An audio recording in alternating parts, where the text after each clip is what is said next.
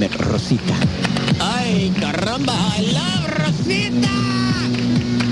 But the problem was they were very traditional in Mexico in those days. And Rosita and I could never be alone together. Her mother always had to be with us. Big woman. And I was dying for Rosita. And she was dying for me.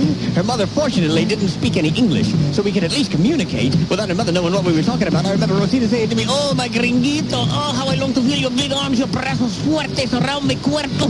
I long to feel your arms around me, your hot breath, your tongue as it dances across my ears and my lips. I said, Oh, God, stop it. You're driving me nuts, Rosita. You're driving me nuts. She said, Senor Gringo, I have a plan. I said, what is it, baby? I'm dying for you. I don't think I can go on with this dating routine. I need some relief. She said, well, here's my plan. Tonight, I will get Mama drunk on tequila, and you sneak into the boudoir, and you and I can have a togaga. I said, yeah, but you sleep in the same bed with your mother. She said, that's okay, Gringo. She is a heavy sleeper. Plus, I will give her lots of tequila so she won't wake up.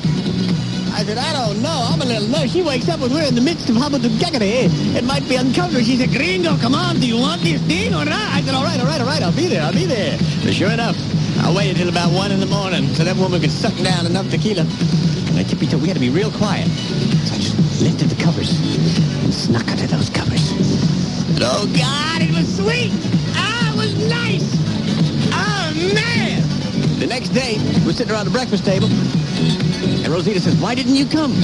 I said, I did come. I snuck in there about uh, whatever time it was. Uh, I said, yeah, I came knocking. She said, you weren't there. I, I never felt... And I noticed her mother was just sitting there smiling. Let's rock with the Grease Man, DC 101. Oh, God, oh, that was so embarrassing. I was completely humiliated. I, I,